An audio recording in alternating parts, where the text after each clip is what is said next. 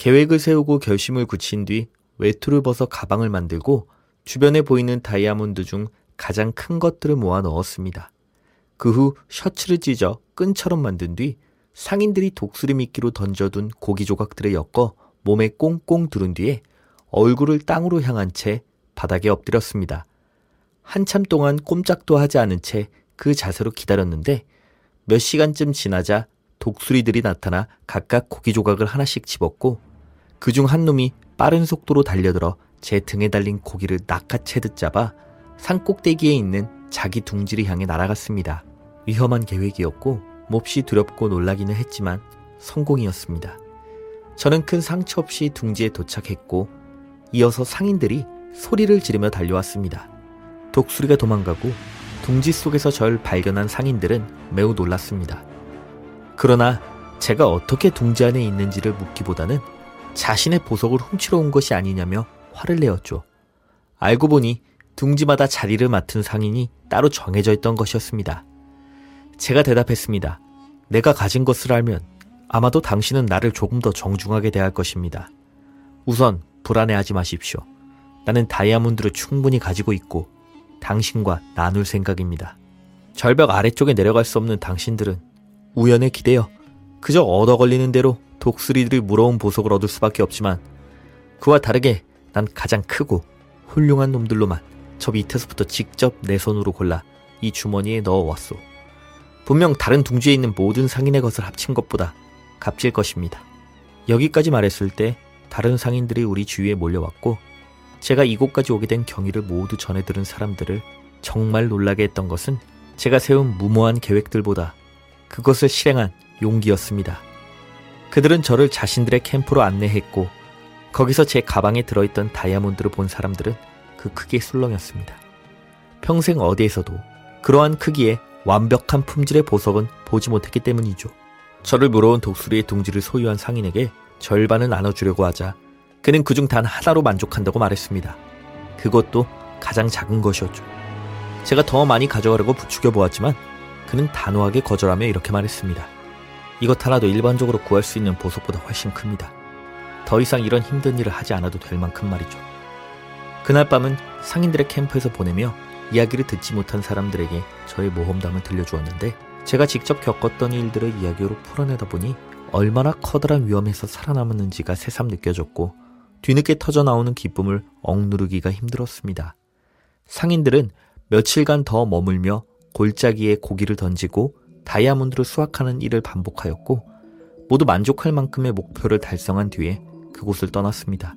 저는 그들과 함께 움직였고 근처에서 가장 높은 언덕을 넘으며 골짜기에서 보았던 종류와 비슷한 크기의 괴물뱀들을 몇 마리 마주쳤지만 경험 많은 상인들 덕분에 무사히 지나갈 수 있었습니다. 그렇게 도착한 항구를 통해 상인들과 항해를 시작했고 처음 도착한 곳은 로하라는 섬이었습니다.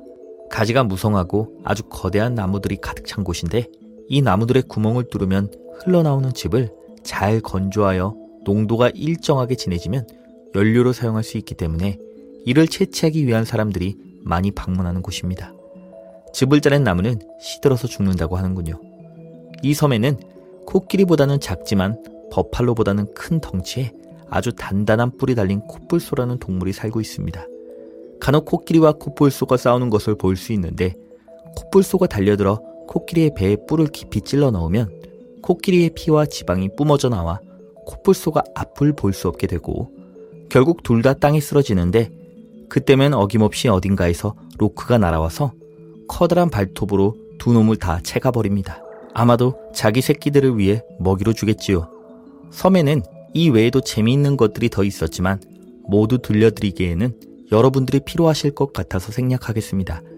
전 이 섬에 있는 마을에서 다이아몬드를 처분하고 특산품들과 교환하여 여러 무역 도시들을 거치고 마침내 발소라에서 하선하여 바그다드에 돌아왔습니다. 너무나 커다란 고난을 겪으며 얻은 막대한 이익으로 가장 먼저 한 것은 주위에 있는 가난한 사람들을 도운 것입니다. 그렇게 풍족하고 명예로운 삶을 계속 유지할 수 있게 되었습니다. 이렇게 신드바드는 두 번째 항해에 대한 이야기를 마무리하고 힌드바드에게 또다시 백시퀸을 건네며 다음날 다시 와서 세 번째 모험에 관한 이야기를 들어보라 이야기했습니다. 당연히 다음날 같은 시간에 짐꾼 힌드바드는 신드바드의 연회장에 앉아 있었고 며칠 전까지만 해도 그를 괴롭히던 삶에 대한 절망감은 잊은 채 신드바드의 다음 모험에 대한 호기심만이 가득했습니다.